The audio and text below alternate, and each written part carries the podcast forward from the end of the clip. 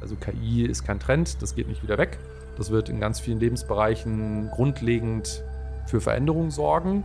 Und gerade im Bereich Marketing und Kommunikation wird es auch grundlegend Dinge verändern. Five, four, three, two, one.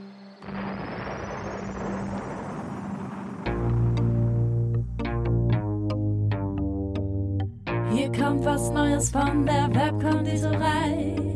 Alle lieben Podcasts und wir sind jetzt auch dabei. Wir backen das, wir schnacken das und wir wollen reden mit Menschen, die in unserer Stadt was bewegen. Sound und Volume ab, ihr Pods rein. Hier kommt der neue Podcast aus der schönsten Stadt am Rhein. Bonn, Inside, Bonn. Inside Bonn,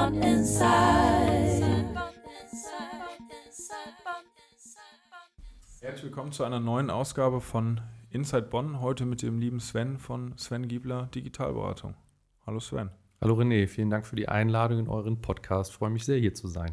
Ich habe gerade gemerkt, da waren viele Sven gerade bei mir dabei.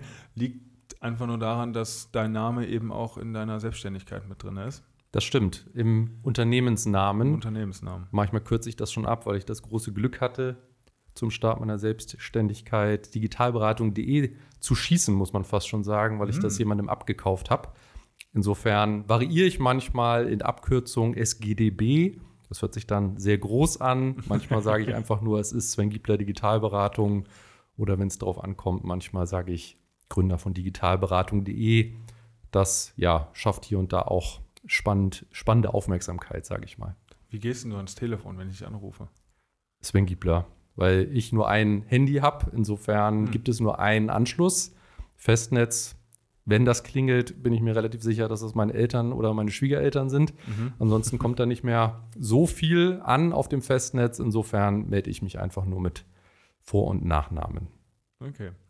Bevor wir aber über deine Selbstständigkeit und dein Unternehmen sprechen, machen wir mal eine ganz kleine Reise so ein bisschen in die Vergangenheit. Du bist Bonner? Nein, Nein. ich bin gebürtiger Münsteraner, mhm. Hamburger im Herzen und assimilierter Rheinländer, sage ich immer. Ich lebe jetzt seit zehn Jahren mit meiner Frau und meinen beiden Söhnen, mittlerweile 16 und 14, hier in Godesberg in Muffendorf. Mhm. Und davor habe ich 20 Jahre in Hamburg gelebt, aber in Münster geboren. Und wie gesagt, wir fühlen uns jetzt seit zehn Jahren sehr wohl in Bonn in Muffendorf, im schönen Muffendorf. Richtig im Rheinland angekommen, ja. Absolut, absolut. Es ist am Anfang, also der Rheinländer macht es einem ja schon doch relativ leicht. Ja. Manchmal fast schon zu leicht, weil auch die internationale, ähm, die internationalen Signale von, ich habe Ohrstöpsel im Ohr morgens an der Bushaltestelle. Da geht der Rheinländer ja auch elegant drüber hinweg und erzählt einem dann doch auch morgens schon um halb acht, acht mal seine Lebensgeschichte. Daran muss man sich als Hamburger im Herzen ein bisschen gewöhnen. Aber Spaß beiseite. Nein, also wir hatten großes, großes Glück auch mit den Klassengemeinschaften von unseren Söhnen. Also mhm. mein ältester Finn, der ist jetzt 16, wird dieses Jahr 17, der ist hier eingeschult worden. Da hatten wir großes Glück und ja, die, der Lackmustest war dann so die ersten Karnevalsfeiern, wo man dann als Hamburger dann doch oft den Kopf schüttelt, dass es mehr als ein Kostüm gibt pro Session. Mittlerweile ja. bin ich auch stolzer Besitzer, ich glaube, so von ja, lass es mal acht, neun Karnevalskostüme sein. Bei uns immer traditionell drei Tage, drei Kostüme. Insofern angekommen in Bonn, ich würde sagen und behaupten, ja.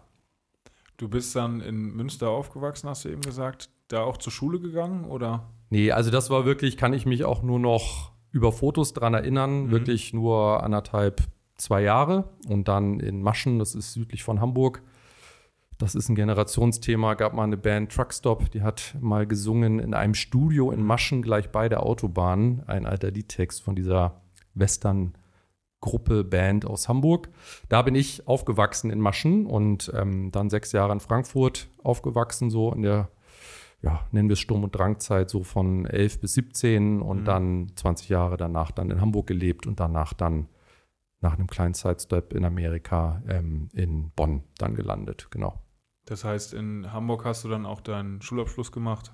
Genau, Abitur gemacht in Hamburg, studiert Amerikanistik, Jura und Kunstgeschichte mal studiert in einem früheren Leben, kann man ja fast schon sagen, in Hamburg und wie gesagt dann ähm, ein halbes Jahr mal bei der Telekom in Amerika ein Praktikum gemacht mhm. und darüber tatsächlich auch Bonn kennengelernt, weil viele damals hier von der Telekom auch zur gleichen Zeit in Seattle waren und darüber ich den einen oder anderen hier schon kennenlernte, so dass der Lok, als der Lockruf kam, mal beruflich hier nach Bonn zu kommen, wir nicht gänzlich das sofort ausgeschlossen haben, was ja ohnehin nicht richtig gewesen wäre.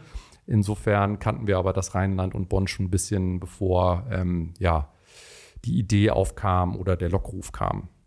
Du hast eben Telekom erwähnt, das heißt, du warst lange bei der Telekom, danach im Studium oder?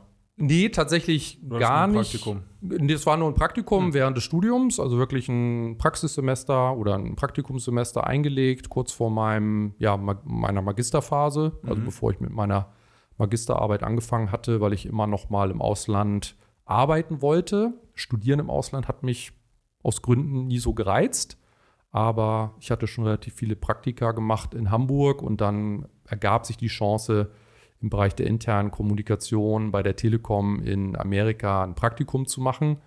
Über meinen Vater, weil der hier Berater gewesen ist, auch damals passenderweise bei der Telekom. Und das war super spannend, weil zu dem Zeitpunkt gerade die Telekom VoiceStream gekauft hat, mhm. was das heutige ähm, T-Mobile USA ist oder die Telekom USA ist. Und ich kam praktisch nach Seattle damals zu der Zeit, kurz nachdem praktisch diese Akquirierung über die Bühne gegangen ist. Also als ich kam, war noch VoiceStream auf dem Dach, als ich fuhr, das magentafarbene T.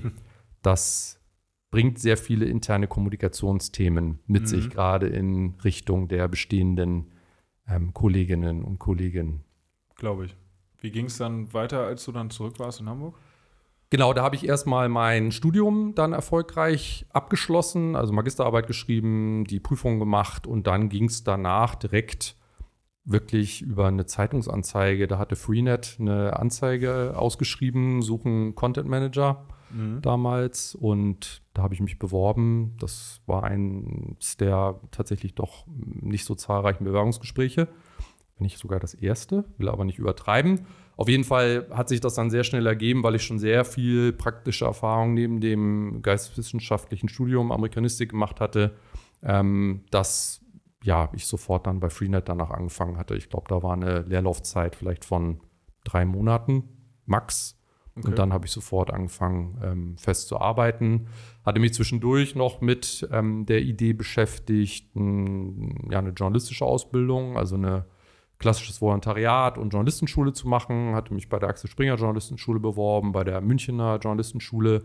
Hier und da war das schon ein bisschen weiter fortgeschritten, habe mich dann aber auch aufgrund der doch, wie ich damals fand, schon relativ umfangreichen praktischen Erfahrungen dazu mhm. entschieden, mhm. direkt in den Beruf einzusteigen und nicht nochmal zwei Jahre ähm, dann in die Ausbildung sozusagen zu gehen. Und dann warst du Content Manager bei Freenet. Genau, ähm, damals Content Manager bei Freenet für den Bereich Computer und Technik. Mhm. Dazu gehörte dann noch ein relativ großer Download-Bereich, für den wir mit drei, vier Kolleginnen verantwortlich waren und habe dann noch den einen oder anderen Bereich mit aufbauen dürfen. Das eine war so ein Security-Umfeld inklusive Softwareangeboten, damals mit Symantec zusammen aufgebaut und zusammen damals mit dem Briden Verlag, das ist ein Fachverlag für Audio, Video und Fotothemen, mhm. haben wir dann bei Freenet einen ähm, entsprechenden Bereich aufgebaut, also bedeutet eigene Inhalte in diesen genannten Bereichen geschrieben und Content syndiziert, wie man das so schön nennt. Was bedeutet das? Man nimmt Printinhalte, veredelt die ein bisschen, bereitet die kanalgerecht auf und hat dann sozusagen, tada, ähm, digitale Inhalte. Weil der Verlag oder das Verlagshaus keine eigenen mhm. digitalen Angebote ins Leben bringen möchte. Wie lange warst du dann insgesamt da bei Freenet? Freenet waren so drei Jahre, gut mhm. drei Jahre, glaube ich. Und super spannende Zeit, tolle Kolleginnen und Kollegen ähm, da gehabt. Und damals eben auch noch ganz spannend, das ist ja auch ein E-Mail-Service-Provider, Internet-Service-Provider, mhm. ist es ja immer noch, war es damals auch schon. Und viele wussten gar nicht, dass dahinter auch eine Redaktion steht. Ich hatte während des Studiums schon viel bei AOL, also ähnliche Position bei AOL eben auch ähm, da gemacht, ähm, über, ja, glaube ich, auch so drei Jahre als Werkstudent. Mhm. Eigentlich auch immer so die 20 Stunden, die man arbeiten durfte, so in der Woche eigentlich auch dann gearbeitet bei AOL. Und das Gleiche war dann sozusagen bei Freenet der Fall. Und ja, da war es ganz spannend, weil viele gar nicht wussten, dass da auch eine Redaktion hintersteht. Das waren nicht mehr so die ganz goldenen Zeiten. AOL-Zeiten war ja noch, die Leute glaubten, sie seien im Internet, waren aber eigentlich in diesem proprietären Umfeld ja. in sich geschlossen, bis man dann irgendwann mal erklärte, nee, da oben ist so eine Zeile, da kann man dann www. reinschreiben. Und alles andere war so unser Inhalt. Insofern war das ja die goldene Ära, die ein oder andere äh, die vielleicht in meinem Alter ist. Ich bin 75er Jahrgang. Das war so, als AOL so Deutschland mit Datenträgern gepflastert hat. Mhm. 120 freie Minuten, 180 freie Minuten. und ähm, genau, das war so die AOL-Zeit und bei Freenet eben analog auch viel Redaktion aufgebaut und ähm, ja, Reichweite auch aufgebaut, da damals fürs Portal. Ja, wie ging es dann nach Freenet weiter? Nach Freenet habe ich dann bei Computerbild De angefangen, mhm. also beim Axel Springer Verlag. Da ja, war es eine ganz spannende Herausforderung. Relativ spät, muss man heute sagen. Also nicht zu spät, aber doch relativ spät. Also ich glaube, Chip gab es da schon. Also Chip.de, die Computerzeitschrift, gab es, glaube ich, schon mhm. zehn Jahre im Internet. Und Computerbild war immer eben die, ja, der Leuchtturm, diese Zeitschrift, Gab aber nie, weil da vor allen Dingen das vorrangige Ziel war, Abonnenten zu gewinnen und Hefte zu verkaufen, gab ja. halt kein nennenswertes digitales Angebot. Und da gab es eben eine Entwicklungsredaktion im Digitalen. Print gab es schon, das waren damals schon, will ich übertreiben, aber ich meine irgendwas zwischen 60 und 80 Redakteure. Und es gab aber niemanden, der sich um wirklich einen ja, entsprechenden Internetauftritt gekümmert hat. Und dafür wurde damals eine Redaktion zusammengestellt und ich war Teil dieser Entwicklungsredaktion, wo wir praktisch auch wieder Content syndiziert haben am Anfang, dass wir ja aus einem großen Fundus darauf zugreifen konnten, eben diese Inhalte dann auch neu zusammenpacken, veredeln konnten, anreichern konnten mit Videomaterial, was wir damit schon produziert haben, 3D-Grafiken, also auch mit einem großen Player wie dem Axel Springer Verlag. Und ja, durfte Computerbild.de mit aus der Taufe heben. Also ich kam wirklich zu einem Zeitpunkt, wo uns das Content-Management-System, was man eben braucht, um Websites zu erstellen, übergeben wurde. Ja. Wir haben praktisch ein blankes Content-Management-System übergeben bekommen und wir durften das dann füllen. Und das hat ja in der Retrospektive auch ganz gut funktioniert und geklappt. Definitiv. Wie lange hat sowas gedauert? Ähm, gedauert, bis zu welchem Zeitpunkt? Genau, also wenn du jetzt sagst, ihr habt dann da den, ihr habt euch um den Webauftritt gekümmert, ähm, um einfach mal so eine Vergleichszahl zu haben zur heutigen Zeit. Ja, also wenn man sagt von, wir haben nichts zu, wir trauen uns damit in die Öffentlichkeit zu gehen, sage ich mhm. mal, hatten wir, glaube ich, das waren nur drei Monate, glaube ich, gewesen, wo wir mit, ja, ich meine, wir waren so 20 Personen glaube ich, mit einer Vielzahl noch an Freelancern. Vielleicht waren wir am Ende so ein Team von 40, 50 Leuten, mhm. sage ich jetzt mal. Und hatten natürlich das große Glück, wie gesagt, darf man nicht vergessen, dass da zehn Jahrgänge, sage ich jetzt mal, an Printmaterial natürlich auch war. Es gibt ja viel Evergreen-Content. Ja. USB-Stick ist ein USB-Stick und, ähm, sage ich mal, eine Digitalkamera vom Aufbau her, eine digitale Spiegelreflexkamera, ähm, der ändert sich in den Grundzügen erstmal nicht. Bedeutet, auch ein zwei Jahre alter Content konnte da mit gutem Gewissen noch verwertet oder verwendet werden und weiterentwickelt werden. Insofern glaube ich, dieser erste Aufschlag, den wir dann gemacht haben, das müsste so nach drei bis sechs Monaten gewesen sein, aber ich glaube eher drei bis vier, wo wir dann gelauncht haben und dann wurde es eben sukzessiv immer weiter auf und ausgebaut. Ähm, Chip haben wir ja immer mal wieder so auf Monatsebene geknackt, mhm. was so Reichweitenzahlen angeht. Ähm, bei Printprodukten oder ja, entsprechenden Websites spricht man ja gern von Unique Usern auch, also einzelne Personen, die pro Monat auf die Seite zugreifen. Ja, da sind wir immer mal wieder auf Monatsebene rangekommen, aber wirklich geknackt haben wir Chip da lange Zeit nicht. Und wenn ich richtig informiert bin, gucken wir das nicht mehr jeden Monat an. Natürlich mhm. ähm, blieb das auch schwer, weil Chip schon eine relativ große Community damals aufgebaut hatte. Ja. Das ist uns damals nur begrenzt gelungen. Nach wie vor ja immer noch sehr groß, oder? Also wenn ich das richtig wahrnehme, ich habe jetzt keine Zahlen oder so, Aber oft, wenn man ja dann irgendwie mal was in Google eintippt, dann ist Chip ganz oben. Ja, Chip, ja, ist so ein bisschen das Chefkoch der Computer- und Technikindustrie, sage ich mhm. mal. Also das ist der Segen, sage ich immer, so ein bisschen der frühen Geburt. Also alle diese großen Websites, wo auch Communities zugehören, sind so Ende der 90er, meistens so 97, 98 gegründet worden. Bin jetzt nicht ganz sicher, wann Chip an den Start gegangen ist. Aber diese Jahre oder dieses eine Jahrzehnt, was Chip praktisch Vorsprung hatte vor computerbit.de, das war nicht mehr wirklich zu knacken. Das ja. schafft man, glaube ich, auf Inhalten bis zum gewissen Grad, also heute noch schwerer als damals. Das ist ja nun auch schon wieder ein bisschen her. Mhm. Aber gerade im Community-Bereich, das ist ja auch das, was Chefkoch bis heute schützt, ist halt so eine große Community, wo immer noch viele aktiv sind, auch viele Inhalte produziert werden. Das kriegt man nicht wirklich geknackt. Und wenn man das sauber verzahnt miteinander, also gerade Inhalte und Kommentare unter diesen Beiträgen, Tipps, Tricks von Menschen, die sich dann wirklich nur mit einem Endgerät auseinandersetzen, das kriegst du natürlich auch mit einer 120-köpfigen Redaktion, was so Computerbild am Ende hatte, als ich ging, mhm. ungefähr, dann auch nicht aufgefangen, weil es da draußen immer einen 14-, 15-Jährigen gibt, der sagt, ich beschäftige mich jetzt mit einem Produkt hier, aber rauf, runter und produziere hier jeden Tag ein äh, halbstündiges Video. Das, ja. Oder heute eben ein TikTok, dass man sagt, das gab es damals noch nicht. Das kriegt man nicht reproduziert mit ähm, einer großen Redaktion. Das funktioniert einfach nicht. Jetzt hast du eben kurz von, von ja, nicht einem Abschied bei Computerbild gesprochen, aber hast eben gesagt, ihr wart 120 Personen ungefähr im Redaktionsteam, als du gegangen bist. Ähm, Ging es danach schon in die Selbstständigkeit oder gab es dazwischen noch andere Stationen? Nee, dazwischen gab es noch eine sehr, für mich sehr wichtige Station, nämlich Chefkoch.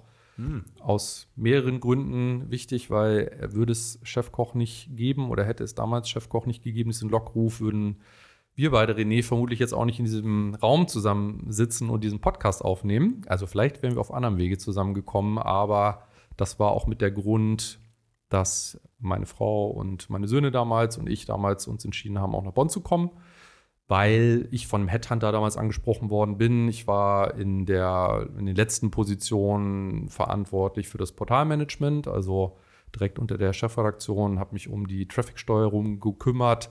Also das sinnvolle Verteilen von ja, Kundinnen und Kunden mhm. über redaktionelle Inhalte, Business Development Inhalte, also Kooperation und ja, vertriebsrelevante Bereiche, sage ich jetzt mal, um ja, ja. Kunden zu gewinnen, Leads zu generieren. Ähm, zusätzlich habe ich noch Content Marketing bei Computerbild aufgebaut und war für den Bereich Social Media, was damals vor allen Dingen Meta gewesen ist, verantwortlich.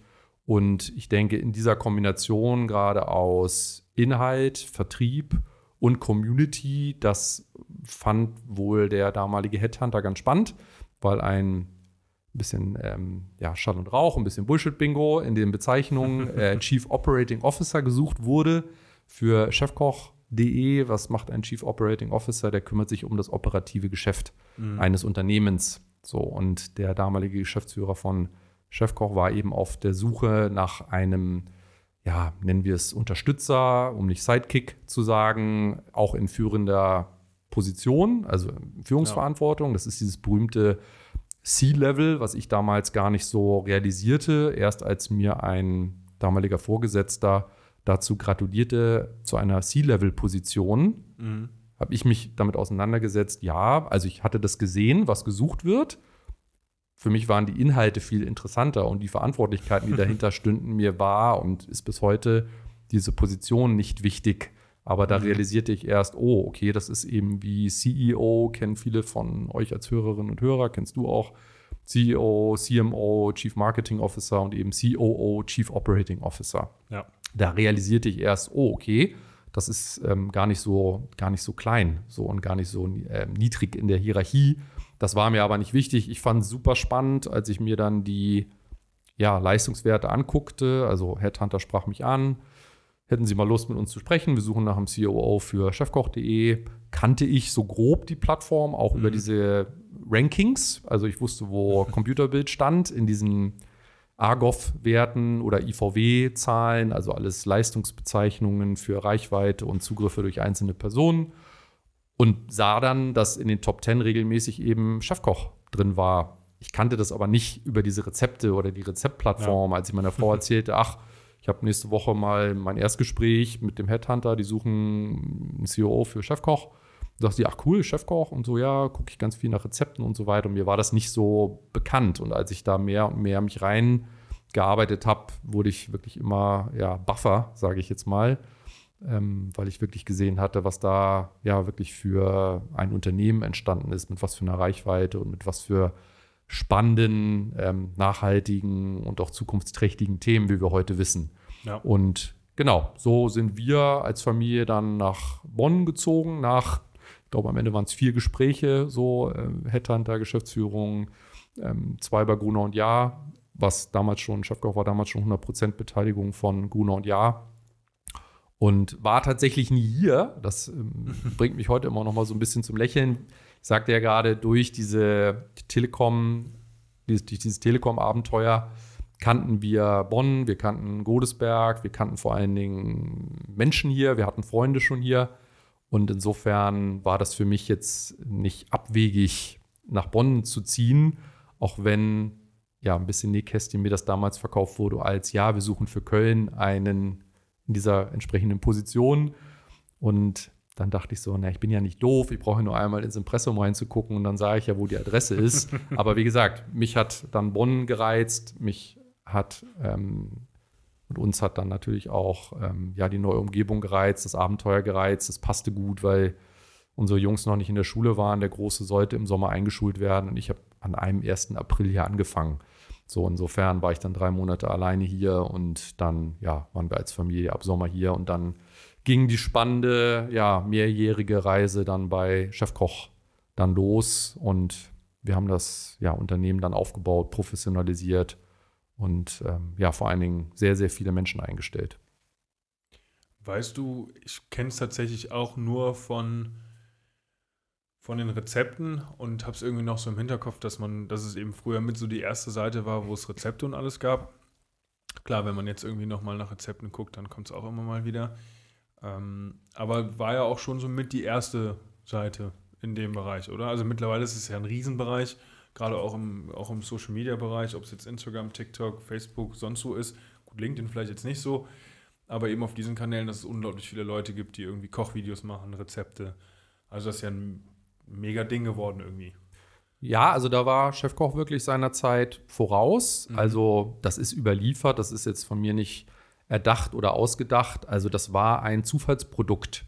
So will es die mhm. Sage, sage ich mal. Also die drei Gründer, ähm, die das damals aus der Taufe gehoben haben, eben auch eine Agentur, also haben sich viel mit der Dynamisierung von Datenbanken beschäftigt, eben auch aus Datenbanken heraus Websites zu generieren und haben sich dann als Showcase sozusagen mehr oder weniger zufällig für das Thema Rezepte entschieden, um zu zeigen, man kann eben aus diesen Daten eben eine Website generieren und stellten dann praktisch über diesen Showcase fest, wow, das ist ja ein Thema, also 1997, 1998 ja. muss man sich dann eben auch immer wieder bewusst machen, also sehr früh dran mit diesem Thema und dann, ja, war das ein Sechser im Lotto tatsächlich, was so auch Reichweiten, Reichweiten Sichtbarkeit anging, dann eben auch immer mehr ja, Community-Mitglieder, die aufgebaut worden sind, dann über Kooperation immer größer bis hin zu einem Einstieg eben von Gruner und Ja, auch um den Vertrieb. Das war weit vor meiner Zeit. Das habe ich mir alles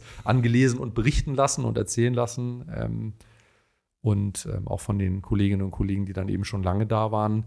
Insofern war Chefkoch sehr früh dran bei dem Thema mit den Rezepten und ist auch heute, zumindest im deutschsprachigen ähm, Markt, immer noch Marktführer. Mhm. Also was diese ja, KPIs, also wirklich diese ja, Reichweitendaten und Einzelzugriffe von Personen angeht.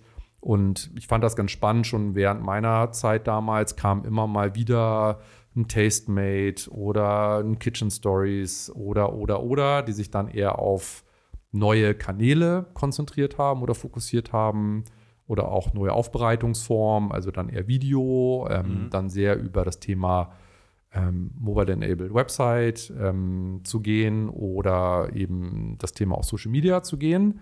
Aber man muss bis heute sagen, dass eigentlich kein Player wirklich so diese vorherrschende Stellung von Chefkoch geknackt hat. Mhm. So, das fand ich immer wieder spannend und ja, somit das Inspirierendste fand ich dann zu überlegen, auch aus diesem Business Development Gedanken heraus, wie können wir jetzt diese, dieses, dieses, diesen Goldschatz, den wir haben, so veredeln und wie können wir Mehrwerte schaffen für die Nutzerinnen und Nutzer, die über das Rezept zu uns kommen. Ein Beispiel, Lebensmittel dann eben auch anzubieten. Damals mhm. nicht mit Rewe, heute wird es mit Rewe gemacht. Also, dass man wirklich sagt, ich habe hier meinen Wochenplan mit meinen Vorlieben, was mag ich, was mag ich nicht. Und dann kann ich mir halt auf Basis dieser Rezepte meinen Wocheneinkauf nach Hause schicken lassen. Und das hat damals schon begonnen und das fand ich super spannend.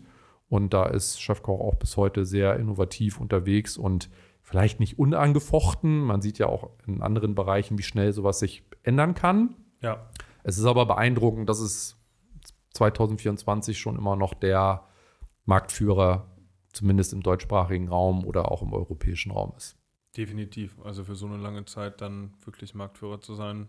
In der heutigen Zeit, wo ja immer wieder ganz viele neue Seiten und neue Ideen ja auch irgendwie aus dem Boden gestammt werden, ist es auf jeden Fall beeindruckend. Wie kam es dann dazu, dass du irgendwann gesagt hast, okay, gut, das, das war's mit Chefkoch und Sven Giebler Digitalberatung ist geboren? Das waren drei super spannende Jahre. Also als ich kam, waren wir wirklich 22 Mitarbeiterinnen und Mitarbeiter. Ich sage immer so, das war so ein Scrum-Team und wir waren da nicht besonders gut aufgestellt. Als ich kam, war da auch relativ überrascht, als ich hier das erste Mal ins Büro dann auch kam. Mir war bewusst, dass es, wie gesagt, diese 22 Personen sind. Mhm. Jeder wusste vom anderen, was er tut oder was er eben auch nicht tut. Wir waren in einzelnen Bereichen nicht besonders gut aufgestellt. Also als der verantwortliche Kollege, der damals die Bilder gemacht hat, wenn der im Urlaub war, gab es halt keine Grafiken. So, ja. und da ja, stellten wir relativ schnell fest, da müssen wir vor allen Dingen erstmal ja, ein Team aufbauen, was dem Portal gerecht wird als ich kam, waren wir so 22 und dann habe ich zusammen mit ja, äh, Kolleginnen und Kollegen, da auch in der Geschäftsführung, sehr viele Mitarbeitergespräche, Einstellungsgespräche geführt. Als ich ging, waren wir am Ende 110 Mitarbeiter und am Ende waren wir daher gut aufgestellt. Das Führungsteam war relativ groß und ja, das wurde dann umgebaut und zu dem Zeitpunkt habe ich das Unternehmen dann verlassen habe dann erstmal mir eine Auszeit gegönnt, um mir Gedanken zu machen, wie soll es denn dann weitergehen für mich. So nach 20 Jahren in ja auch Konzernumfeldern. Wie gesagt, Chefcook gehörte damals schon zu Gunot Ja, das war eine 100% Beteiligung. Mhm. Und ich habe mir dann schon ja gut sechs Monate Zeit genommen, für mich zu überlegen, wie soll es jetzt denn weitergehen mit ähm, ja, meiner beruflichen Laufbahn und habe mich dann sehr bewusst entschieden, im Bereich der strategischen Unternehmensberatung im Bereich Kommunikation und Marketing mich selbstständig zu machen. Wie lange ist das jetzt her? Ungefähr, muss jetzt nicht. Ja, ziemlich genau. Ich, genau. ähm, eine erwartete oder eine erwartbare Frage. Ich bin jetzt im achten Jahr der Selbstständigkeit, mhm. also die sieben Jahre. Ich glaube nicht an sowas wie das verflixte siebte Jahr, fünfte Jahr, dritte Jahr. Das kennt ja jeder bis zu einem gewissen Grad. Ähm, nee, ich bin jetzt im achten Jahr der Selbstständigkeit, genau. Und in den acht Jahren, wie mittlerweile hast du ja, ich weiß das, die Zuhörerinnen und Zuhörer wissen das nicht, ähm, du hast ja sozusagen vier verschiedene Standbeine, ähm, auf die deine, deine unternehmerische Tätigkeit eben so ein bisschen aufbaut. Das war ja von Anfang an wahrscheinlich noch nicht so, oder? Nein, also ich hatte da einen wertvollen Ratgeber, meinen Vater, der auch die letzten 15 Jahre seiner beruflichen Laufbahn auch als strategischer Unternehmensberater unterwegs gewesen ist, nachdem er 30 Jahre in ja, geschäftsführenden Positionen bei Werbeagenturen gearbeitet hat. Mhm. Und das war so ein wertvoller Ratgeber, so dass ich da auch nochmal in so eine Art Bootcamp gegangen bin. Wie ja, stelle ich mich denn jetzt auf? Was ist der Fokus? Wie ist die Positionierung? Was sind auch Branchen und Kundensegmente, in die ich da gut reingehen kann? Und am Anfang stand vor allen Dingen eine 100 Prozent Beratungsfokus eigentlich für mich so an mhm. erster Stelle. Und darüber hat sich dann eigentlich über die Jahre immer mehr entwickelt, also so auch über Anfragen von Kunden, die kamen. Also ich hatte das große Glück, ja, durch ein relativ stabiles Netzwerk oder ehrlicherweise ein sehr stabiles Netzwerk früh empfohlen worden zu sein. Also mhm. die ersten Beratungsaufträge dann auch gleich namhafte Firmen. Also meinen allerersten hatte ich beim Bruder Verlag damals auch im Bereich der, der Kochportale, Rezeptportale, ähm, wo ich unterstützen durfte. Den zweiten größeren Beratungsauftrag auch durch eine Weggefährtin, ähm, Katinka Arlet, Grüße gehen raus, die mich gefragt hat, Mensch, möchtest du nicht ähm, die Telekom ähm, mit mir gemeinsam unter, unterstützen bei einem IoT-Projekt, wo ich dann ein halbes Jahr unterstützen durfte. Und so ging das dann wirklich immer weiter über ja. ja Empfehlungen. Und der dritte Kunde war dann Jamestown, das ist ein Anbieter für geschlossene US-Immobilienfonds in Köln, was deutlich wird und deswegen erwähne ich es auch so im Detail. Man merkt dann relativ schnell, das musste ich aber auch erst lernen. Also du kannst, um das bewusst so zu formulieren, branchenübergreifend gut arbeiten.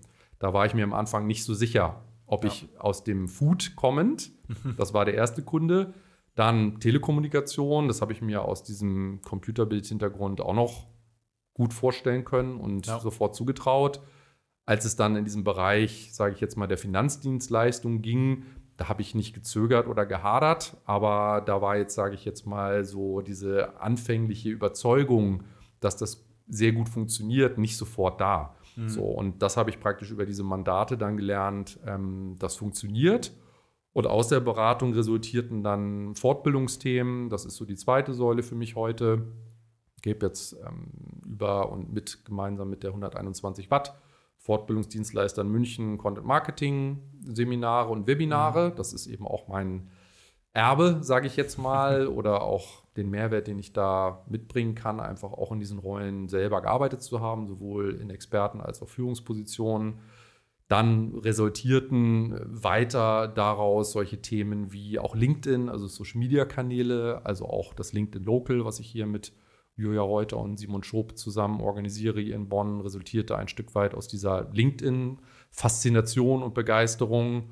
Und ja, und so eine vierte Säule, sage ich jetzt mal, wo ich mich sehr mit beschäftige, ist eben mein eigener Podcast, mhm. wo ich, wie du das tust, wie ihr das tut, ähm, eben spannende Weggefährten mir einlade, um sehr handfest über strategische Kommunikations- und Marketing-Themen zu sprechen, aber dann auch immer in der konkreten Anwendung. Also nicht nur so High-Level sozusagen, mhm. okay, was müsste man denn jetzt tun strategisch, sondern wirklich jetzt jüngst hier mit ähm, dem David Gerginow hier auch von der VNR Group hier in Bonn gesprochen.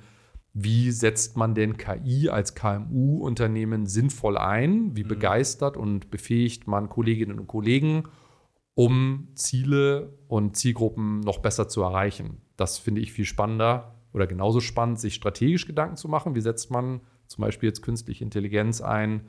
Ähm, wirklich sehr handfest im Team, um dann wirklich konkrete Anwendungsbeispiele und Handlungsempfehlungen auch wiederum meinen Kunden geben zu können. Ja, Stichpunkt künstliche Intelligenz. Ist das was, was jetzt in, in deinem äh, Aufgabenbereich, sage ich jetzt mal, in den letzten Jahren, klar, das begegnet dir immer wieder und jetzt wird es natürlich gerade in der letzten Zeit, wird es viel mehr, das kennen wir auf Agenturseite auch. Wie gehst du damit um? Gar nicht jetzt, um zu sehr in dieses Thema reinzurutschen, aber interessiert mich einfach nur, arbeitest du irgendwie mit KI äh, viel, wenig? Ähm, weil an manchen Stellen ist es ja schon sehr hilfreich. Ja, absolut. Also das ging ja einfach letztes Jahr doch recht überraschend. Ja. Dann doch ziemlich schnell los. Also ich habe mich jetzt immer schon auch durch den Podcast mit ja, KI-Lösungen in unterschiedlichsten Bereichen beschäftigt, hatte auch schon den einen oder anderen Gast ähm, in meinem Podcast zum Thema Marketinglösungen, also so ganze Marketing-Suiten, die viel lösen können. Mhm. Im HR-Bereich hatte ich mal ähm, einen engen Freund und Weggefährten, ähm, ja, zu Gast, den Daniel Schaffeld, ähm, der sich schon lange auch mit solchen KI-Lösungen im HR-Bereich beschäftigt und hatte über Daniel auch früh mal so einen Blick werfen können, praktisch so ins Backend, was heute so der Playground ist. Mhm. Da hatte er ganz früh mir gesagt, Mensch, wir haben als Entwickler in diesem Bereich Zugriff auf dieses Umfeld und ähm, hast du Lust, dir das mal anzugucken? Und dann haben wir wirklich, das war während Corona, wirklich abends bei so einem virtuellen Bier mal, er hatte seinen Bildschirm geteilt und dann eben auch noch mit sehr restriktiv ähm, Token, die man damals dann irgendwie noch zugeteilt bekommen hat, wo man schon so ein bisschen experimentieren konnte. Und da war ich dann doch sehr schnell, ja, zum einen fasziniert, aber doch auch wirklich schockiert zum damaligen Zeitpunkt, weil da haben wir mal rumexperimentiert mit, gib mir mal zehn vegane Rezepte mit den folgenden Zutaten. Mhm. Und was für uns heute total normal ist, so mit ChatGPT, ja klar, das gibt man halt ein und dann kommt es halt raus. Das war jetzt halt vor, wie lange ist das her? Gut zwei Jahren, also doch noch sehr neu. Ja. So, ähm, die Frage war aber konkret eine andere, die ich gerne beantworte. Nutze ich das viel? Das waren so die Anfänge, ähm, wo ich doch schnell merkte, okay, das wird sehr viel verändern. Und als es dann letztes Jahr mit ChatGPT losging, ich bin da nicht sofort äh, draufgesprungen auf dieses Thema, habe mich da auch aus aufgrund von anderen Projekten, in denen ich damals ähm, sehr involviert gewesen bin, nicht sehr stark sofort damit beschäftigen können und hatte dann doch sehr schnell dieses Fear of Missing Out Gefühl, dieses FOMO-Gefühl, mhm. dass ich mich da jetzt wirklich dringend mit beschäftigen muss. Bin da aber, glaube ich, vergleichsweise spät mit gestartet. Also habe mich da erst ab Sommer letzten Jahres wirklich intensiv mit beschäftigt. Begonnen auch im Bereich eben der, der Content-Marketing-Themen, die ich ja auch, ähm, wie gesagt, als, als Trainer ähm, ja, vermitteln darf. Und in vielen Bereichen, unter anderem Content Marketing, kommt man einfach auch an künstlichen Intelligenzlösungen, KI-Lösungen einfach nicht mehr vorbei, sage ja. ich mal. Also es macht einfach die Arbeit so viel leichter, gerade als Freelancerin, als Einzelkämpferin, ähm, sich wirklich Ideen zu holen, nicht dieses Phänomen des weißen Blattes zu haben, wo man sagt, ich muss jetzt wirklich from scratch wirklich mhm. mir Dinge überlegen und man ist dann doch, ja, ich bin immer, immer wieder zwischen Irritation, Faszination, ähm, ja, wie schnell Dinge sich dann auch lösen lassen. Hab aber jetzt auch, weil ich mich jetzt in den letzten, ja, doch so fünf, sechs Monaten doch sehr intensiv auch damit beschäftigt habe, auch viel die Grenzen erlebt. So, ja. also gerade, wie gesagt, bin 75er Jahrgang, gucke da auch mit einer gewissen Skepsis, nicht so einer vor, sofort so einer initialen äh, Grundbegeisterung drauf, sondern mhm. ähm, bin mir auch durchaus dieses Hype-Cycles bewusst, obwohl das für mich jetzt kein Trendthema ist. Also KI ist kein Trend, das geht nicht wieder weg. Das wird in nee. ganz vielen Lebensbereichen grundlegend für Veränderungen sorgen. Und gerade im Bereich Marketing und Kommunikation wird es auch grundlegend Dinge verändern. Nichtsdestotrotz ist es am Ende des Tages ähm, einmal die Differenzierung, die mir immer ganz wichtig ist, die sich mir auch eingebrannt hat. Es ist kein Wissensmodell, sondern es ist ein Sprachmodell, also ein Wahrscheinlichkeitenmodell. Da, mhm. Das muss man sich einfach nur bewusst machen. Habe auch meinen beiden Söhnen ähm, das Buch von dem Kai Spriestersbach geschenkt, weil ich gesagt habe, setzt euch damit auseinander. Ähm, macht euch mit den Möglichkeiten vertraut, aber auch den Limitierungen. Ja. Und ja, dann eben auch festzustellen, es kann ganz viel lösen, aber am Ende des Tages, ich möchte es um Gottes Willen nicht kleinreden, ist es aber gerade im Bereich Marketing und Kommunikation auch nur ein Tool. Mhm.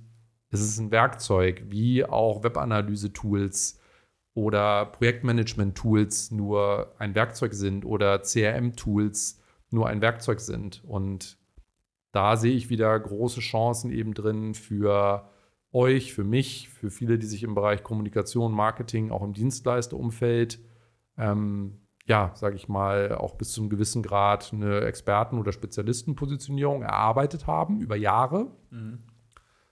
Für Kundinnen und Kunden Einschätzungen zu treffen, Lösungen anzubieten und auch ja, Handlungsempfehlungen auszusprechen. Wo ist es sinnvoll, sich damit auseinanderzusetzen? Und wo ist es vielleicht auch aktuell das kann sich sehr schnell ändern, wie wir gelernt haben, ist es auch nur Spielerei. So, ja. damit man wirklich auch effizient dieses Tool einsetzt und dann eben auch Mitarbeiterinnen und Mitarbeiter erstmal den Freiraum gibt und dann befähigt, diese ohne Zweifel super spannenden Möglichkeiten für sich zu nutzen, immer im Sinne der definierten Zielerreichung. Und das finde ich total spannend, sich da reflektiert mit auseinanderzusetzen. Aber das ist eben ganz wichtig, nicht auf jedes Tool drauf zu springen, nicht jede Möglichkeit ja sofort äh, unreflektiert, sage ich jetzt mal, zu verfolgen. Und dann ja, liegt da ganz viel Potenzial drin, denke ich. Und ich nutze es tagtäglich rauf, runter, habe mein Toolset mit zusammengebaut, was ich jetzt speziell auch im Bereich Marketing und Kommunikation sehr nutze, aber es vergeht kein Tag, wo ich mich nicht mindestens eine halbe Stunde, Stunde zwei, manchmal auch mehr Stunden mit dem Thema beschäftige mittlerweile. Würde noch mal gern zurück auf deine vier Standbeine sozusagen. Mhm. Ähm, würdest du sagen, du kannst irgendwie einschätzen, gibt es eine Aufteilung, dass du sagst, okay, gut, 50 Prozent, man sagt zwar vier Standbeine, aber es nimmt ja nicht alles gleich viel Zeit irgendwie ein. Ähm, wie das so bei dir aussieht im Alltag, was ist irgendwie so, was machst du am häufigsten und was, was frisst auch am meisten Zeit? Ja, also es ist eher eine strategische Entscheidung. Wirklich, ich würde sagen, es ist 50 Prozent sind Beratungen, die mhm. ich mache, 25 Prozent sind Fortbildungsthemen und diese verbleibenden 25 Prozent, die teile ich mir ähm, auf in die Themen eigene Events zu organisieren, also zum Beispiel wie das LinkedIn Local Bonn mhm. oder eben auch eigenes Marketing voranzutreiben. Und ein Marketing-Vehikel, was mir einfach viel Freude macht, so bin ich da mal selber zugekommen, ist zum Beispiel mein eigener Podcast. Das sind aber auch Aktivitäten. Ich bediene eigentlich nur noch eine Social-Media-Plattform, das ist LinkedIn. Mhm. Ganz, ganz bisschen noch Instagram, aber da eigentlich ausschließlich Stories, um ja, interessierte Personen, um nicht Kundinnen zu sagen, ähm, über das zu informieren, was ich gerade tue. Mhm. Also, dass ich wirklich nur schnell mal einen Schnappschuss mache, wie jetzt gleich noch von unserer Podcast-Aufnahme hier. Und ja, so weiß ich, dass ich nachweislich meine Zielgruppen erreiche. Also ja. bewusst breit gefasst. Also 50 Prozent Beratung, 25 Prozent Fortbildung und der Rest ist dann ja eigenes Marketing, auch die Eventorganisation ist ja bis zu einem gewissen Grad Marketing, auch mhm. in eigener Sache. Das ist nicht die Motivation und der Treiber, jetzt zum Beispiel für das LinkedIn Local Bonn. Da wollen wir vor allen Dingen auch eine Bühne bereiten, auch das Netzwerk zusammenbringen, wertschätzende Kommunikation ermöglichen in einem analogen Umfeld, wenn man sich digital kennengelernt hat. Aber am Ende des Tages sorgt es natürlich auch für Sichtbarkeit. Ja, du hast jetzt sehr oft über LinkedIn auch gesprochen. Also du hast eben auch gesagt, es ist der einzige Kanal neben Instagram ein bisschen in den Stories, den du irgendwie noch bespielst. Ähm, der bildet ja auch einen großen Teil deiner Arbeit, oder? LinkedIn oder immer mal wieder zumindest, oder? Genau, genau. Also auch das ist so ein Thema, ähnlich wie dieses Podcast-Thema, wo ich eben von einem Kunden gefragt wurde, kannst du uns da unterstützen in mhm. der Konzeption? In der Produktion, in der Distribution hatte ich mir bis zu dem Zeitpunkt noch kein, keine Gedanken darüber gemacht. Und LinkedIn war das Gleiche. Also ich habe wie so viele vor vielen, vielen Jahren neben OpenBC, Xing auch ein LinkedIn-Profil angelegt gehabt. Da war das für mhm. mich aber noch nicht relevant, weil es einfach in der Vergangenheit auch für mich immer so ein bisschen die Schublade war. Das ist dann eher das englischsprachige Umfeld oder die englischsprachigen Zielgruppen, Schublade zu und depriorisiert. Und das hat ja nun einfach in den letzten Jahren extrem an Traktion gewonnen. Und ich habe dann einfach irgendwann wieder losgelegt auf der Plattform, auch mit eigenen Postings. Ich war früher auch viel aktiver, vor allen Dingen auf den Meta-Plattformen, Facebook und Instagram da vor allen Dingen, aber eher noch Facebook. Und fing dann an zu posten und war total ja, geflasht, muss ich schon fast sagen, von den organischen Reichweiten. Mhm. Damals noch mehr als heute die man mit den Beiträgen generieren kann, weil das war zu dem Zeitpunkt einfach bei Facebook schon nicht mal, schon nicht mehr so hoch, zumindest nicht bei mir in meinen Zielgruppen. Ja. Ich weiß durchaus, dass man auch auf Meta-Plattformen noch viel Reichweite generieren kann. Aber es ist immer eine Frage so der Zielsetzung, auch welche Zielgruppen man erreichen möchte. Und habe das dann intensiviert. Also mein Profil mehr aufgebaut, mehr in die Sichtbarkeit gekommen, regelmäßig gepostet und bin auch dort wieder von einem damaligen Kunden angesprochen worden über diese Sichtbarkeit, genauso mhm. wie bei dem Podcast-Thema. Könntest du intern hier Workshops geben, unsere Mitarbeiterinnen und Mitarbeiter befähigen? Hatte ich auch bis zu dem Zeitpunkt jetzt nicht als Produkt sozusagen in meinem Beratungsportfolio, habe dann aber gesagt, ja klar, sehr gern. Und das ist ja heute eine meiner tragenden Beratungssäulen, sowohl auf dem strategischen Level, also wirklich auch erstmal eine Potenzialanalyse durchzuführen. Erreichen wir denn unsere Zielgruppen und Ziele auf dieser Plattform? Das ist immer mhm. das Erste, was ich empfehlen würde, bevor man loslegt und Company Pages, also Unternehmensseiten aufsetzt oder ähm, Corporate Influencer Programme. Mhm. Dann im nächsten, zweiten oder dritten Schritt ähm, ins Leben bringt. Total sinnvoll, wenn man fest gestellt hat und das idealerweise analysiert hat, dass man Zielgruppen und Ziele erreichen kann. Insofern, ja, ist das mittlerweile eins meiner großen Beratungsthemen, dass ich sage, ich unterstütze Unternehmerinnen und Unternehmen dabei, die Potenziale, die sie haben, eben auch auf LinkedIn nicht nur auszuloten, sondern dann eben auch zu nutzen. Und das startet bei einer Potenzialanalyse, dann der Befähigung von Teams, ähm, übergreifend, also viel Vertrieb, Kommunikation, Marketing, bis hin in den Bereich ähm, HR, Recruiting mhm. und dann eben im nächsten Schritt sich auch Gedanken zu machen, wie greift denn unsere Unternehmenspräsenz oder unsere Unternehmenspräsenzen, unsere Company Pages zusammen oder ineinander mit den persönlichen Profilen und wie sieht dann eine Personal Branding, Social Selling Strategie auf der Plattform dann aus. Mhm. Und da ja, begleite ich Kunden auch langfristig auf der Plattform. Du hast eben gesagt, LinkedIn ist mittlerweile auch ein großer Bestandteil deiner Beratungsdienstleistung. Kurz nochmal zu dieser Beratungsdienstleistung. Jetzt mal ganz stupide gefragt, wo fängt die an, wo hört die auf? Also das ist vor allen Dingen am Anfang immer, ich sage so ein bisschen blumig manchmal, ich bin so Reisebegleiter durch den digitalen Dschungel. Mhm. Also das ist vielfach, wer sind so meine Zielgruppen, sage ich jetzt mal, oder auch Personas, wenn man es im Marketing mal runterbricht. Wer kontaktiert mich? Das sind vielfach Mittelstandsgeschäftsführer, Führungskräfte, sowohl im Mittelstand als auch in Konzernen, also Marketingleiterinnen und Marketingleiter ähm, oder andere Führungskräfte oder auch Expertinnen und Experten, die für diese genannten Kanäle verantwortlich sind. Mhm. So, und da beginnt es oft oder ja, da beginnt die Beratung oft, dass ich ähm, ja entweder in einzelnen Gesprächen, also in Einzelberatungen oder in Teamberatungen, mich gemeinsam mit diesen Personen oder Teams um Fragestellungen im Bereich Marketing und Kommunikation kümmere. Das ist oft Sichtbarkeit, Reichweite, das ist aber auch Lead-Generierung, digitale Verkaufsförderung, um es mal so zu nennen. Und meine Beratung besteht immer aus drei Bestandteilen. Das ist immer Analyse, Konzept und Umsetzung, mhm. dass ich gerade, da beginnt die Zusammenarbeit meistens, eben dann diese Personen oder Teams dabei unterstütze, zu analysieren, welche Kanäle, welche Inhalte und Botschaften können uns bei der Zielerreichung helfen. Ja. Und das kann ganz breit sein. Das ist im Fokus bei mir. Sonst würde meine Unternehmen, mein Unternehmen auch nicht digitalberatung.de oder meine Domain nicht digitalberatung.de heißen.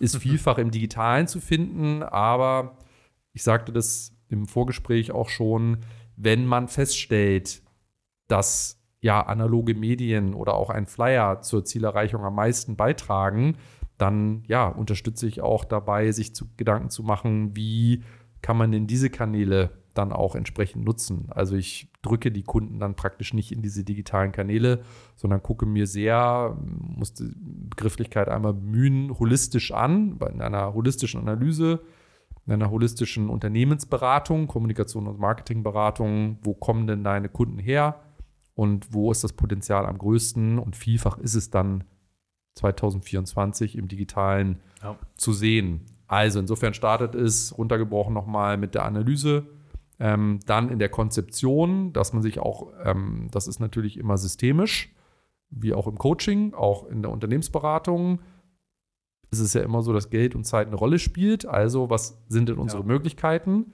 Was sind unsere Ziele? Was sind aber auch unsere Ressourcen, die wir haben? Und Ressourcen dann personell und budgetär, dass man mhm. sich anguckt, wie viele Kanäle können wir denn wirklich sinnvoll bespielen und das sind dann in der Regel immer eher ein bisschen weniger als mehr, so, was immer erstmal ein bisschen für Irritationen, nicht immer, aber oft sorgt. Lieber zu reduzieren, also wirklich sich zu überlegen, wo sollten wir fokussieren, wie können wir reduzieren wie können wir intensivieren auf den Kanälen, die uns unserer Zielerreichung näher bringen. Das ist also in dieser Konzeptionsphase, mal mehr, mal weniger. Und dann am Ende geht es in die Umsetzung. Da kann ich, ich bin bewusst One-Man-Show, und kann bis zu einem gewissen Grad operativ unterstützen.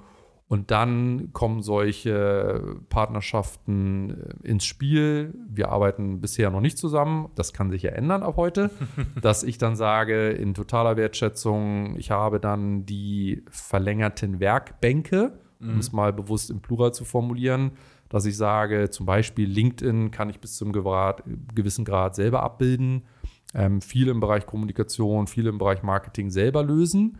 Wenn es dann aber größere Projekte sind, zum Beispiel Content-Marketing-Strategien oder Go-to-Market-Strategien für Produkteinführungen, dann wirklich, dass ich dann sage, ich hole Gewerke wie Performance-Marketer dazu oder Social-Media-Ad-Agenturen oder mhm. Kreativagenturen oder, oder, oder. Und dann bin ich im letzten Bereich der Umsetzung Generalunternehmer das Gesicht zum Kunden. Mhm garantiere die vereinbarte Leistung ähm, im Sinne der Zielerreichung und hole mir dann die Gewerke, die es braucht, dazu sozusagen. Ja. Bin dann aber, wie gesagt, Generalunternehmer, Dirigent, wie auch immer man das dann formulieren möchte und orchestriere dann die Leistung für den Kunden. So, wie gesagt, bewusst One-Man-Show, aber das ist immer mehr gelernt und auch gewünscht mhm. von den Kunden weil ich der Überzeugung bin, es gibt viele Spezialisten, ähm, es braucht dann nur denjenigen, der das dann entsprechend dann auch orchestriert und verbindet miteinander. Ja, bedeutet aber dann, dass du wirklich bis zur Umsetzung eigentlich immer reine One-Man-Show und dann auch nur, wenn irgendwie erforderlich, dann holst du dir eben entsprechend noch Leute aus deinem Netzwerk dazu. Genau, genau. Das kann von bis gehen. Also es sind ähm, auch nicht immer alle drei Säulen. Also ich sage immer grundsätzlich in Beratungsprojekten, ähm, weil natürlich oft auch die Idee ist, das kann ich auch nachvollziehen. Ja, wir wollen jetzt schnell in die Umsetzung kommen. Mhm. Und hier und da trete ich dann auch ganz bewusst mal auf die Bremse, dass ich sage, ja, das verstehe ich, weil ja auch oft dann die Zielerreichung ganz vorne steht im Fokus aber dann doch nochmal einzubremsen und mal diese zwei Schritte zurückzugehen oder diese Rollen rückwärts, was ich immer gerne formuliere, zurückzumachen. So, lasst uns doch erstmal gucken ähm, und analysieren, ob das dann wirklich jetzt die richtige Maßnahme ist. Auch auf ja, Zahlen, Daten und Fakten. Dann das Ganze nochmal grundlegend zu konzipieren. Das ist kein künstliches Aufblasen, sondern ein, ja, sage ich mal, sinnvolles Vorgehen in den meisten Fällen um dann erst am Ende umzusetzen. Und dann kann der Kunde noch vielleicht nochmal den kleinen Sidestep sich aussuchen, möchte ich jetzt, dass in dem Fall Sven mich oder uns unterstützt, sozusagen als Berater, mhm. als Coach, als Trainer, als Sparringspartner?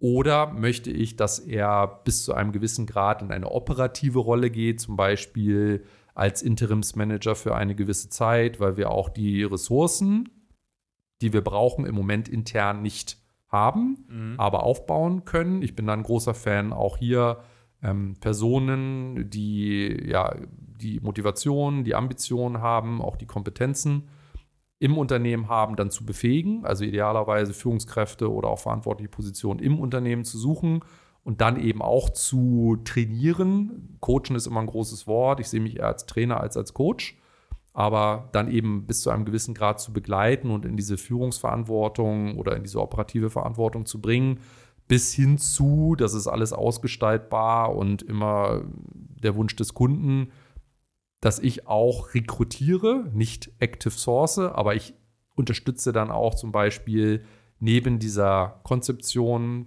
der operativen Leistung auch im Recruiting die Personen zu finden, wenn man sie nicht im Unternehmen ja, hat oder mhm. nicht identifizieren kann oder einfach auch einfach die Ressourcen nicht vorhanden sind, dann extern praktisch Menschen zu finden, Personen zu finden, Expertinnen und Experten zu finden, die diese Rolle langfristig übernehmen können. In der Regel bin ich immer so drei bis sechs Monate in Projekten bei Unternehmen. Das kann auch mal in Spitzen, das hatte ich jetzt jüngst bei einem Kunden mal anderthalb Jahre sein. Das ist aber eher ungewöhnlich. Also ich bin eigentlich immer wirklich so der ja, Unterstützer, praktisch schiebe Projekte mit an, auch weil ich sage, mein Ziel ist gar nicht, einen Kunden an den Tropf zu hängen langfristig, mhm. sondern ich möchte wirklich befähigen, selbst da praktisch den Kunden in die Lage zu versetzen, langfristig diese Projekte dann voranzutreiben. Und dabei unterstütze ich dann eben bis ja, zu einem gewissen Grad. Aber wie gesagt, immer je nachdem, wie die Rahmenbedingungen sind, das können auch durchaus mal ja, sechs, neun, zwölf Monate sein und in Spitzen wie jüngst mal anderthalb Jahre. Aber Regelfall dann eben so drei bis sechs Monate. Ja. Vielleicht drei bis neun Monate. Ja, irgendwie ist auch Zeitraum. immer. Entschuldige?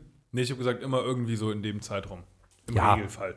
Ja, das ist ja auch immer eine wiederkehrende Frage, die dir auch nicht unbekannt sein wird, wie lange dauern denn Dinge? Ja. So, also genau wenn man sagt, ähm, ihr seid nun Spezialisten für Kreation, Websites ähm, und dergleichen und dann kommt jetzt ein Kunde zu euch und fragt, ja, wie teuer ist denn eine Website und wie lange dauert das?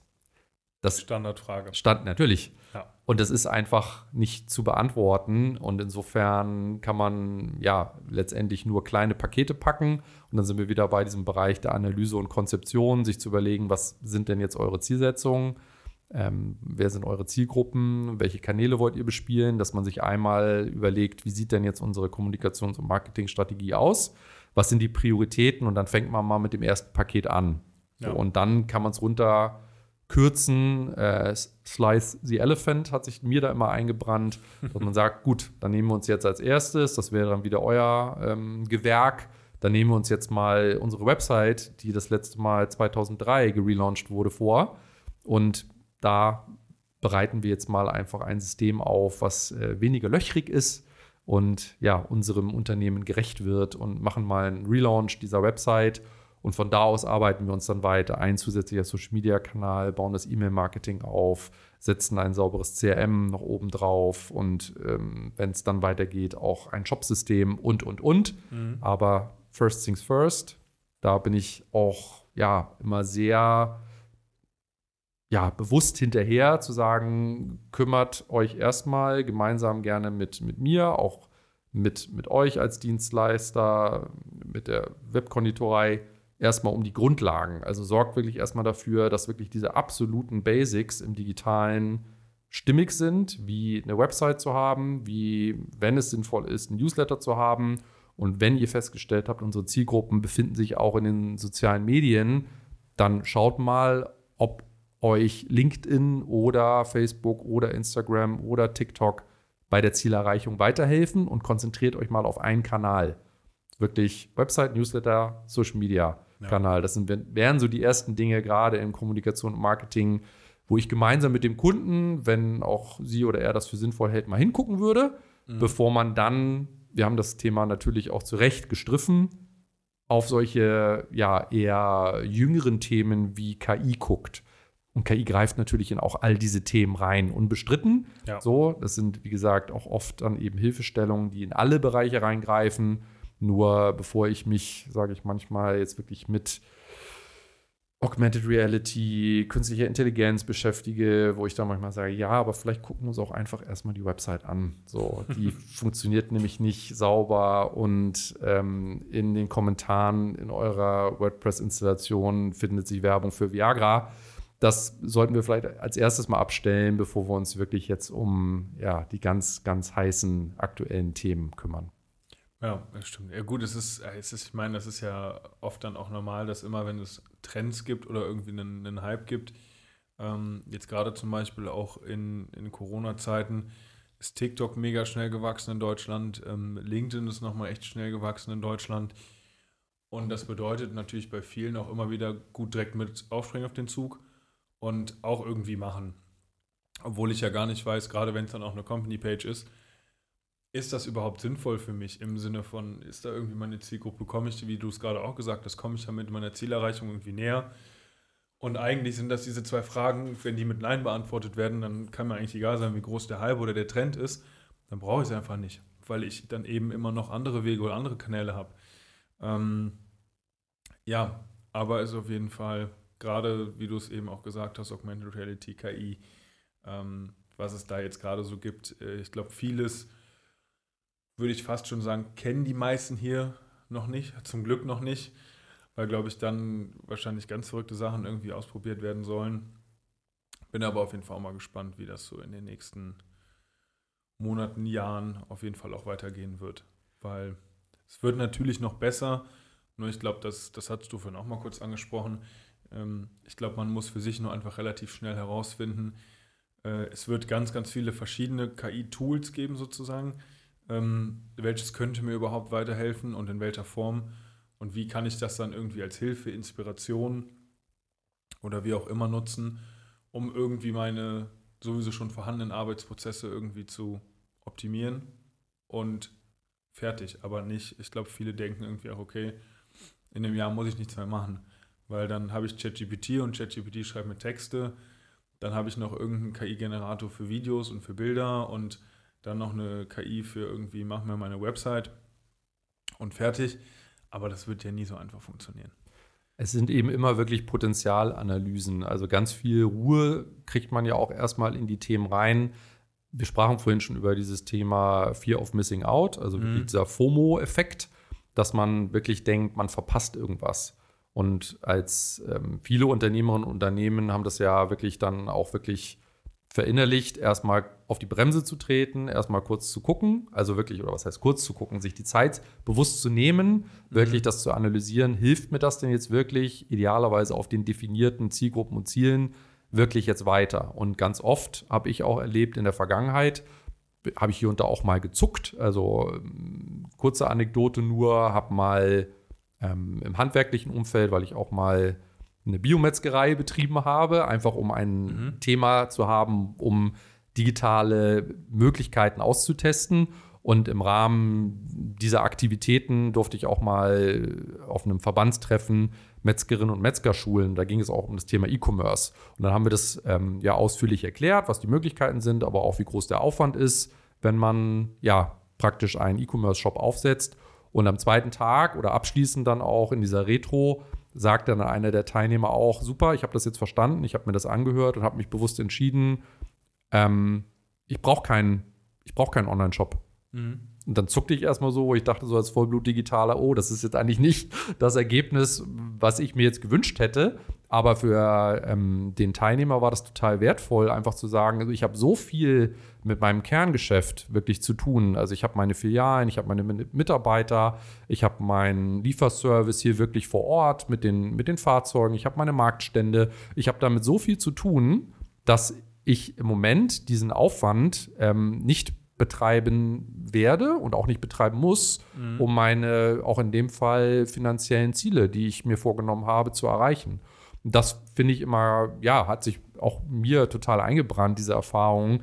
Oft ist es ja auch eine Erleichterung dann wieder für Unternehmerinnen und Unternehmen, zu sagen, so wir lassen einfach Dinge liegen, weil wir wirklich das intensivieren wollen, was wir auch schon haben. So, und jetzt hole ich mal so die mittelgroße Brechstange raus, um dieses Thema KI wieder auch anzureißen. Und das ist hier wieder das Gleiche. Eben genau, vollkommen richtig, ich bin 100% bei dir.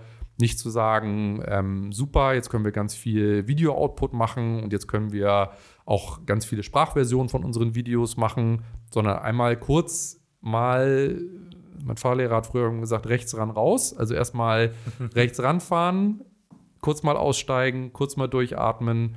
So, was entwickelt sich denn hier eigentlich gerade und müssen wir da eigentlich jetzt im Moment schon mitspielen? Ähm, ist das jetzt wirklich sinnvoll oder gibt es andere Prioritäten, die wir im Moment haben? Und natürlich wird es in jedem Bereich, gibt es heute auch schon vielfach, das ist die Königsdisziplin, jetzt wirklich sich Prozesse anzugucken, wieder im Bereich KI auch welche Prozessschritte gibt es, was macht mir viel Arbeit und oder keinen Spaß mhm. und sich da wirklich mal bewusst mit auseinanderzusetzen, wo kann mir denn hier vielleicht auch ein KI-Tool, eine KI-Lösung weiterhelfen.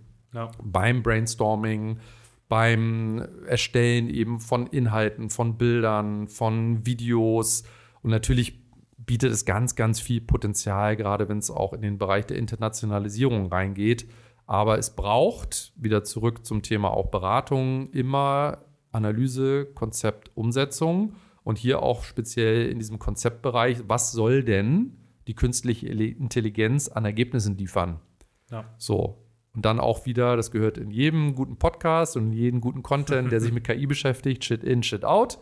Jetzt haben wir es gesagt, und dann ist es hier auch drin im Podcast. So, wenn das Briefing nicht gut ist, so kann der Output auch nicht gut sein. So, ja. und hier helfen KI-Tools auch im Mittelstand unbestritten heute schon weiter. Und es wird relevanter, man muss sich damit auseinandersetzen, aber reflektiert und immer zielorientiert. Ja, wie gesagt, ich bin gespannt, wie es weitergeht. Vor allem auch, ab und zu hat man ja manchmal so ein bisschen das Gefühl, dass es schon unglaublich viele Tools gibt, die irgendwie in Amerika oder sonst wo schon genutzt werden. Ähm, und dass sie dann in Deutschland irgendwie immer ein bisschen bisschen verzögert, ein bisschen verspätet ankommen. Deswegen äh, bin ich da mal gespannt, wie so vor allem KMUs darauf irgendwie reagieren werden ähm, und damit dann vor allem auch umgehen, umgehen werden. Wo wir aber gerade schon so ein bisschen von Zukunftsprognosen sprechen, ähm, habe ich nochmal eine Frage an, an dich und dein Unternehmen. Hast du für, gibt es für die Zukunft irgendwie konkrete Pläne, ähm, über die du vielleicht dann auch schon sprechen darfst? Oder bist du eher so der Mensch, der sagt, nee, ich habe jetzt gerade meine vier Standbeine, ähm, damit bin ich zufrieden und möchte einfach nur, dass die Qualität, die ich auf diesen vier Standbeinen habe, die möchte ich halten und so weitermachen? Oder gibt es da wirklich was, wo du sagst, das ist schon irgendwie äh, im Anmarsch oder kommt bald? Ja, also nichts ganz Konkretes als Produkt, sage ich jetzt mal, oder Beratungsthema, wo ich jetzt sage, Mensch, schneid euch an, in drei Monaten gibt es einen Launch von dem folgenden Produkt oder der folgenden Leistung. Also grundsätzlich bin ich mit diesen vier Säulen sehr zufrieden, mhm. habe mir jetzt auch für 2024 vorgenommen, vor allen Dingen diese Säulen, die ich ja auch jetzt bewusst auch erst letztes Jahr zusätzlich nochmal aufgebaut habe mit diesem Ausbau auch dieses Weiterbildungsthemas. Ähm, da werden jetzt auch zusätzliche Themen noch hinzukommen, also speziell im Bereich Content Marketing, also zum einen eben grundlegende Seminare, die ich da als Trainer über die 121 Watt und mit den geschätzten Kolleginnen und Kollegen eben auch anbiete, also Grundlagen, aber auch Strategie und Planung und ähm, da gibt es jetzt im Moment noch keine weiteren ja, Ideen. Aber ich denke, dass das noch viel Potenzial hat, das auch weiter auszubauen. Beratung ist für mich ohnehin immer ein Thema, was bunt bleibt. Also mhm. hier ist sicherlich die Herausforderung, einfach ja, agil zu bleiben, flexibel zu bleiben. Wie gesagt, diese Themen beschäftigen mich ja im Bereich Digitalberatung auch alle. Ähm, werde jetzt tatsächlich auch im Februar mein erstes KI-Seminar geben, interessanterweise für Metzgerinnen und Metzger, okay. also auch im Handwerk. Und das finde ich auch hochspannend. Freue ich mich sehr, dass es da wieder zu einer Zusammenarbeit kommt mit dem Juniorenverband des deutschen Fleischerhandwerks, wo ich schon diverse Seminare gegeben habe. Also diese Themen, und das ist ja auch das, was unseren Job, sage ich jetzt mal bewusst, auch spannend macht all diese Neuheiten greifen ja letztendlich immer wieder auch in unsere Beratungsthemen hinein, so dass wir uns zum einen damit beschäftigen dürfen, natürlich auch beschäftigen müssen, mhm. aber das macht es ja total spannend. Also kein Tag ist wie der andere. Auf jeden Insofern Fall. in diesem Beratungsbereich wird es ganz viele neue Themen auch geben im Bereich der Events. Das werden wir weiter ausbauen. Wir haben jetzt im März das größte LinkedIn Local Bonn vor uns, gemeinsam mit den Design Offices. Auch mit Unterstützung dann wieder starker Partner werden wir zum ersten Mal 120 Teilnehmerinnen und Teilnehmer sein. Also auch das wächst. Da gibt es immer wieder Ideen, das auch noch weiter zu flankieren, auch noch weiter auszubauen. Das ist eher dann eine strategische Entscheidung, wie groß soll das denn eigentlich werden? Weil es ist eine Netzwerkveranstaltung. Mhm. Da ähm, gibt es jetzt immer wieder ganz viele Ideen, auch an Spin-off-Formaten und so weiter. Aber das ist natürlich auch ein Ressourcenthema, sage ich jetzt mal. Vor allen Dingen in dem ja. Fall ähm, dann Zeit. Ähm, und Podcast möchte ich auch wieder einfach regelmäßiger vor allen Dingen machen. Ähm, ihr habt ja eine beeindruckende Frequenz. Da komme ich aktuell nicht hin. Also, dass ihr wirklich, ja, zumindest euch als Ziel gesetzt habt und das auch äh, immer wieder erreicht, einen Podcast die Woche zu produzieren. Das schaffe ich nicht. Eine konkrete Idee vielleicht abschließend, die mm, ja auch wirklich eher bedarfsorientiert von Kundinnen und Kunden immer wieder an mich herangetragen wird, ist tatsächlich mal so ein Online-Kurs speziell auch im Bereich LinkedIn anzubieten. Mhm. Warum kann das sinnvoll sein oder macht das Sinn? Einfach weil es nicht immer möglich ist, vor Ort sowas durchzuführen, also Anreise. Oder eben auch im digitalen, also eher da mehr Flexibilität reinzubringen. Und da sehe ich großes Potenzial. Ähm, das wäre so ein Projekt, was ich mir, wenn nicht für dieses, spätestens für nächstes Jahr vorgenommen habe, da auch mit zu experimentieren. Das reizt mich genauso wie damals das Podcast-Thema, mhm. ähm, weil ich das selber noch nicht aufgesetzt habe. Also habe mich da durchaus schon äh, belesen, sage ich mal, und auch mit vielen Weggefährten ausgetauscht. Ich bin grundsätzlich schon Firmen, wie man das tut. Ich habe es nur noch nie selber gemacht. und das ist etwas, was mich reizen würde, ja. Okay, das heißt, es gibt so ein paar Pläne, ähm, aber gerade, ne, du hast es eben kurz angesprochen, ähm, in der Branche, in der digitalen Welt ähm, gibt es so viele Veränderungen, es gibt irgendwie neue Herausforderungen, es gibt neue Tools, ähm, es gibt neue Trends. Und da muss man, glaube ich, auch einfach flexibel sein und muss auch einfach die Lust darauf haben, flexibel zu sein und auf die Dinge irgendwie einzugehen, ähm, dass es da dann vielleicht dann auch in ein oder zwei Jahren Überraschungen gibt und vielleicht sind es dann fünf Standbeine oder sechs. Oder eins ersetzt vielleicht ein anderes. Das weiß man ja nie. Absolut, absolut. Aber für mich wirklich alles entscheidend ist ähm, vor allen Dingen so dieser auch, warum Selbstständigkeit? Also mhm. einfach für mich das Thema Freiheit. Also ich kann immer wieder entscheiden, mit wem ich arbeite, für wen ich arbeite. Das ist mein größter Motivator, auch als, als Dienstleister, als Freelancer, als Selbstständiger, als Unternehmer. Mhm. Und da sage ich auch ähm, immer ganz bewusst, wenn ich gefragt werde, tust du dies, das oder jenes? Also entweder habe ich das in der Vergangenheit schon getan und dann möchte ich mit der Person zusammenarbeiten, weil mich das ja. einfach reizt. Oder ich habe vielleicht gewisse Dinge selber noch nicht getan. Ich finde das aber super spannend dass ich wirklich sage, deswegen sage ich immer, tust du dies, tust du das, tust du jenes oder kannst du dir das vorstellen? Dass ich immer erstmal sage, vorstellen kann ich mir erstmal alles. wir können uns gerne zusammensetzen und mal sprechen und ähm, wir haben das gestriffen, das eine oder andere, auch ein anderthalbjähriges Interimsmanagement. Wenn du mich vor zwei, drei Jahren gefragt hättest, würde das für dich in Frage kommen, hätte ich das vielleicht mit Nein beantwortet. Aber zum einen ähm, sind das dann eben dann auch wieder handelnde Personen ähm, auch Dinge, die dann reizen, Projekte, die reizen und dann eben genau wie du es gerade auch formuliert hast, eben auch Kontexte oder auch Entwicklungen, Dinge ergeben sich dann auch einfach, so dass wir das auch glücklicherweise gar nicht alles vorhersehen können. Wir können das eine oder andere planen. Da ähm, ja, habe ich ein gutes Gefühl oder sehr gutes Gefühl, mit den vier besagten Säulen gut aufgestellt zu sein. Und wenn andere Themen mal sich anbieten, wie ich erwähnte das nur am Rande, vielleicht mal Stoff für einen weiteren Podcast mit diesem Thema Metzgerei. Mhm. Hätte ich auch tatsächlich nicht schon zwei Jahre vorher geplant, sondern dazu bin ich auch gekommen, weil mich ein Bekannter damals gefragt hat, hättest du Lust da mitzumachen?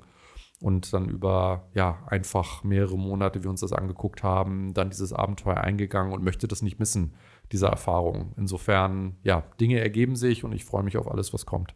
Ich bin auf jeden Fall auch, auch gespannt, was da, was da noch kommt. Dir auf jeden Fall erstmal vielen, vielen Dank, dass du heute bei uns zu Gast warst. Wobei, Moment, bevor wir jetzt hier fertig sind, eine allerletzte Frage habe ich noch. Ähm, die hat aber jetzt erstmal nichts mit dir zu tun, ähm, auch nichts mit Marketing oder digitalen Welt. Ähm, das ist eigentlich die einzige Frage, die wir immer in diesem Podcast stellen und die lautet, wen möchtest du mal gerne hier hören? Darüber habe ich mir tatsächlich schon Gedanken gemacht im Vorfeld und ich nominiere oder was heißt nominiere?